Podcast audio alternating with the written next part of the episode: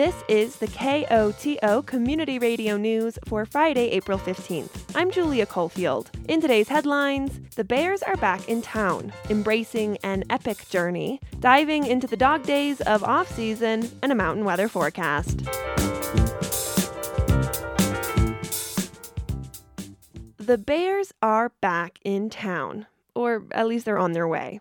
As warmer days come to the San Juans, the local bear population is waking up and hitting the streets. KOTO News spoke with Colorado Parks and Wildlife's John Livingston about bear activity in the area and how individuals can keep their property and themselves safe. The conversation begins with an update on current bear activity. As the weather starts to warm up, um, we start getting some of our bears coming out of hibernation um, you know, and it's kind of different around the state about what time, um, you know, bears will come out. Um, but the first bears that we do kind of start to see emerging from winter dens are typically the males, uh, followed by the females that didn't give birth um, to cubs over the winter. Um, the last uh, bears that we kind of see coming out of their dens out of hibernation are the females who did give um, birth to cubs this year, and that's usually a little bit later in April, but uh, we're, we're certainly rolling into that time right now, and um, that's when when we start seeing uh, a little bit more bear activity, um, you know, closer to to places where people live and in some of our mountain towns. As we know, in fall, bears are heading into hyperphagia, trying to eat as much as possible and pack on the pounds for winter. As they're coming out of hibernation and haven't had food for months, what does that look like when it comes to food searching habits? They'll be looking for a meal, and a lot of times it kind of depends on what kind of forage they can find right around where where their den was. Um, you know, if there happens to be, um, you know, some some stuff that they can eat uh, around, they may, you know, kind of stick closer to that den site for a little bit longer. Um, but as um, you know, uh, until things really start to green up and, and we start to get, you know, some of those berries and and acorns um, later in, in the summer months, um, you know, they they will be kind of looking for food sources, um, you know, whatever might be kind of readily uh, available in, in in their area. Um, so yeah, they're they're going to come out uh, hungry. They're going to be you know kind of um, active and and may look um, you know for for easier sources of food if they can find it. Homes can often be one of those easier sources of food. What should individuals do to ensure bears aren't getting into their property? You know, last year, for instance, we had uh, more than 3,700 um, reports of bear sightings and conflicts with bears uh, just in 2021, and um, you know that was down, but it, it the trend that we see most often um, with bear human conflicts is with unsecured um, trash uh, trash um, receptacles and uh, a huge thing. Uh, it's a good reminder for people in the spring to make sure they clean out um, their trash bins as well. Um, some of those odors that kind of build up o- over time will will really attract a bear. Um, you want to make sure your garbage is in a well secured enclosure, uh, that you're only taking it out to the curb on the morning of pickup, and that you're bringing your empty can back inside before dark. Um, whenever possible, using a bear resistant trash can or dumpster. Um, if those are available to you from your trash hauler or you can get one online. Those are are great at reducing some of those bear human conflicts. Um, and like I said, uh, making sure you're keeping them odor free as well. Um, one other thing we like to really hint on uh, this time of year is about bringing in uh, your bird feeders and taking those down. Uh, you know, birds, you know, they do have plenty of naturally available food sources uh, during the spring and summer and fall. So, um, you know, bears can be really attracted uh, to those bird feeders to get highly nutritious um, sources uh, of food fairly easily. And um, in the last three years, we've seen more than a thousand conflicts with bears because of bird feeders. So that's another thing we really like like to stress to people this time of year is, you know, if you had those up during the winter and you like seeing the birds come in, that's great. But you know, we want to uh, definitely bring those in, uh, especially during bear season, and, and not have those up, uh, along with any pet food or, or stock feed that might be outside. You've mentioned some of the high numbers of bear encounters over the past few years. As humans move more into the wildland urban interface, how is CPW thinking about how human interaction with bears change as we move more into their habitat? Yeah, sure. Um, you know, the the human footprint is ever expanding, as we know in our mountain communities, and more and more people, uh, especially just since the pandemic, but especially over the last decade, have moved into our state, uh, especially in the more of our uh, western slope and southwest Colorado communities. And it's, um, you know, certainly the, an education piece needs to go along with that um, because we do have so many new residents who maybe don't know, um, that, you know, there are animals such as bears uh, around their neighborhoods. And, um, you know, the more we can uh, get out and, you know, not only reinforce the message with people who have lived in Colorado for a while and maybe are more used to it, but especially with a lot of our newer residents, uh, you know, it's really important just to let people know that hey, bears are out there. Here's what their behavior is. Here are things that they're attracted to that you may have around your home, and the importance of not only that, but making sure you do call the right people when you are having a bear trouble around your house. Um, you know, the earlier you can call Colorado Parks and Wildlife, the better that's going to be, not only for your home, your property, um, but also for the bear. The sooner CPW can intervene, they may be able to do some education, um, remove any attractants that may be around the home, and then hopefully the bear moves, uh, you know, along on its own. Uh, we'd much rather see that than have to try to trap the bear and relocate it, or or have you know problems where we see the bear, um, you know, coming back and being kind of a, a repeat offender. Um, so the earlier we can find out that incidents are happening in somebody's neighborhood or at their house, um, you know, the better it is not only for for the person who lives there, but also for that bear. John Livingston is the Public Information Officer for Colorado Parks and Wildlife in Southwest Colorado. John, thanks so much for taking a couple minutes to chat with me today. Yeah, you got it anytime. Thank you. If individuals have an encounter with a bear, they should contact the CPW office in Montrose at 970 252 6000. Midway upon the journey of our life, I found myself within a forest dark, for the straightforward pathway had been lost. The first lines of Dante's Inferno, of the Divine Comedy, and inspiration for Sue Scavo's new book of poetry, Buried a Place. This is Canto 1, and it's called In the Middle. In the middle of being lost, you have to understand. I prayed for a straight path, a true path, a way through path. In my heart, a remembrance of song forgotten, just remembrance remembered. You have to understand I was searching, desperate for path, as if I or anyone could find a straight through, a switchback, a new way, as if there is a rival, and anywhere where song breaks. I knew there was song. I kept walking as if I could. I was utterly lost, you must understand, utterly. I shiver with it now as then, how even as it dawned in me, my lostness this cleaved. I proud, scrambled, clawed how shadows formed around me like animals, like dream, how ruthless, ravenous, teeth flash, growl, and pounce. My own growl back, such wildness frightening. You must understand how frightening, how driven, how hunted and haunted, between felt and feeling, the path even tangled, broken, there became no way.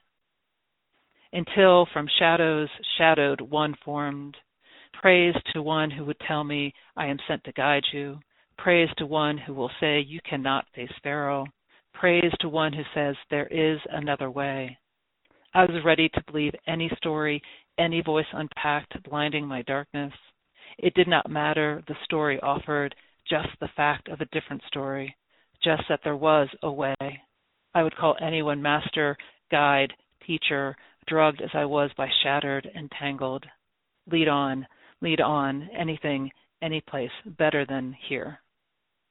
Scavo will be in Telluride next week for a reading and talk about her book. The book is a series of cantos, just like Dante's our book is a series of cantos, and it's actually uh, an echo and a speaking back to, and also maybe an argument with some of the things in the Divine Comedy um, about sort of the journey, like the journey into the underworld, the journey down into the places where we are actually really lost.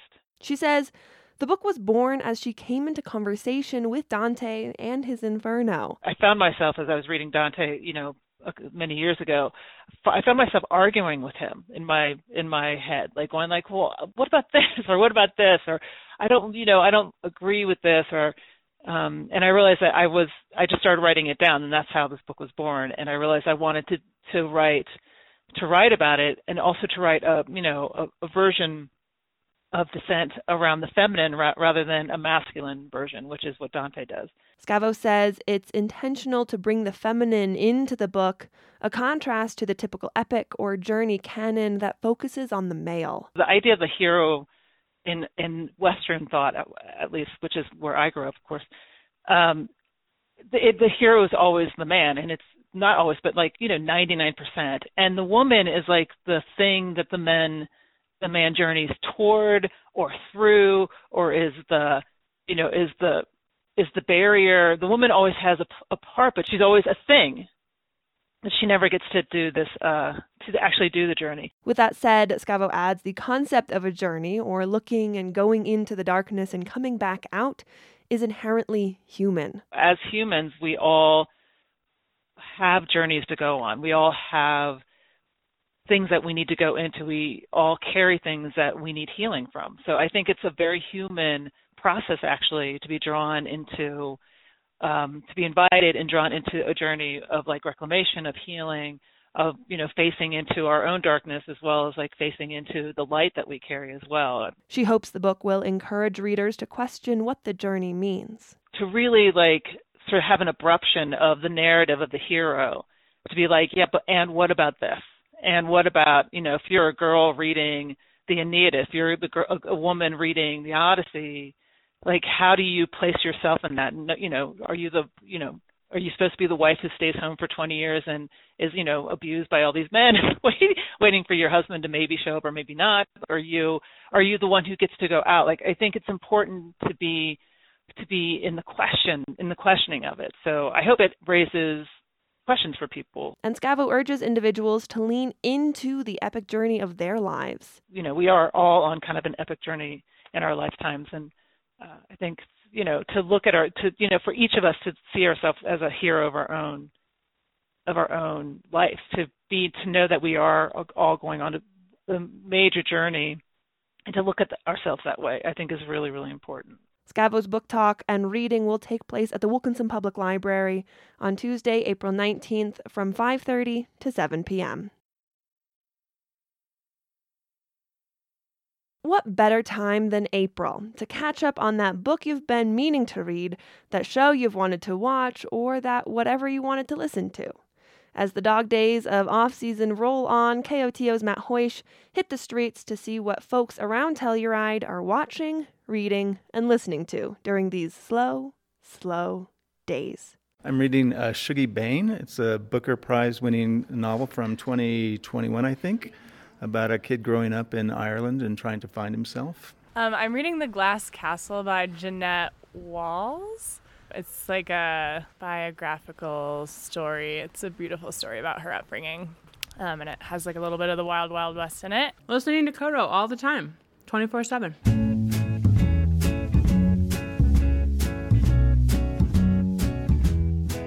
My name is Jenna Hanson. Rachel Williams. I'm Marty Wallison. I have been indulging in House. It is on Peacock, and so it was up until 2 o'clock last night watching House. the Sopranos. Uh, I'm reading A Girl is a Half Formed Thing by Eimear McBride, and I'm watching Yellowjackets on Amazon. My name is Mary Higgins. Hannah Max. I'm Shan Thorpe. What have I been reading? Um, basically, a lot of vegan vegetarian recipes. Kind of a new switch over the past 10 months. Went vegan vegetarian. It's a game changer for sure. Hi, I'm Dane Robinson. J.R. Bradley. Hi, my name is Julia Caulfield. I'm reading uh, Brad Thor. The Blacklist right now is the book I'm reading. Um, what I've been watching is uh, just some cooking shows. I would say I'm in the middle of about five books, and I don't. I'm not in a good spot about any of them. But I'm watching because I have a good one because I told all y'all about it yesterday, um, and I genuinely think it's really sweet. Not Bridgerton, but you know, watch it. At night, I'm I'm venting on Bridgerton. I am currently reading a book about women of the West called The Vengeance of Mothers. And I'm also binging Bridgerton. Laura Knight. I'm Tony Nash. What I just literally binged because it's short and sweet and fun is Starstruck on HBO. It's kind of like there's elements of Notting Hill in there. It's a rom com, really fun New Zealand comedian lady who wrote, directed, no, I don't know if she directed it, but like wrote, created, stars in. Very good. And it's just like funny and wholesome and literally made me laugh out loud. Hi, I'm Claybrook Penn. Jason Rand, reading Man in the High Castle by Philip K. Dick, and not really watching much. Just walking around and reading. I am reading The Devil's Highway by Luis Alberto Urrea, and I am watching Our Flag Means Death on HBO. Devil's Highway is a real drag. It's a true story about the southern border crossing and um, a particular case of a lot of people that didn't make it across. And Our Flag Means Death is uplifting. It's a story of love between two pirates.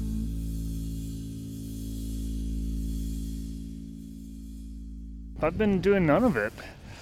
Just listening to nature, the quietness. Ooh, can you introduce yourself first and last name? No, no, no, no, no. Oh, no, I gotta be anonymous. All right. Have a good day.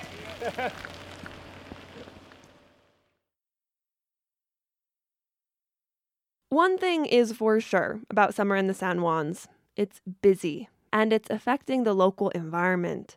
According to the Grand Mesa Uncompahgre and Gunnison National Forests, increased visitation to the area has caused management challenges and safety concerns when it comes to parking, created campsites, frustration, and environmental impacts. One of those places being impacted, Blue Lakes. The GMUG is looking for community input as it develops a management plan to balance the preservation of natural conditions while continuing to provide recreation opportunities in the area. The plan lays out rules and restrictions when it comes to camping, facilities and trails, and waste management at Blue Lakes. Individuals are encouraged to provide comment on the plan through the GMUG website, fs.usda.gov slash main slash GMUG. Colorado lawmakers have sent Governor Jared Polis a bill to make Juneteenth a state holiday. It celebrates the date in 1865 when Union troops arrived in Galveston, Texas to tell hundreds of thousands of enslaved people they were free. Representative Leslie Herod leads the Black Caucus in the House. She says many black Americans left Texas and settled in Colorado after they were liberated. They founded towns like Breckenridge, and in fact, during that time, one in four cowboys in Colorado were actually black. Polis says he will sign the bill. Juneteenth will be the state's 11th holiday. Colorado lawmakers have sent Governor Jared Polis a $36 billion budget package for next year. KOTO Scott Franz has more. Extra money for wolf reintroduction and legal help for Coloradans facing eviction made the final cut, but Republicans say they were disappointed a last minute effort to give state troopers a pay raise got blocked. Hugh McKean is the minority leader in the House. We can't find an additional 3% to give to our troopers? Shame on us. Democrat Julie McCluskey says troopers have been getting higher pay raises than other state employees in recent years. I absolutely raise up their hard work, their dedication, the challenges we are facing in recruiting and retention. The spending plan mostly restores the programs that were cut because of the pandemic. It also includes a record investment in public schools. I'm Scott Franz at the state capitol. Elections for Colorado's 3rd Congressional District will be here before you know it. In anticipation of the hotly contested race, KVNF Radio spoke with candidates running to represent the Western Slope in Congress. Kate Redmond speaks with Democrat Alex Walker. Alex Walker grew up in Littleton and in Eagle County. He studied mechanical engineering at Stanford University. He's worked as an engineer and in the tech industry for eight years. He helped build Thumbtack, one of the largest local services marketplaces in the U.S. His entry into the District 3 race made a splash with a launch video that got 700,000 views and followed up with TikTok clips that have been seen by a half million people. Even though he has been running for less than three weeks, he gained entry onto the ballot with voter signatures. He stopped short of sharing fundraising numbers, but said the response has been overwhelmingly positive. We spoke yesterday. What do you think is the single most important issue facing the residents of the 3rd District? The economy. There are two big parts to that. The first is just the health of our local economies.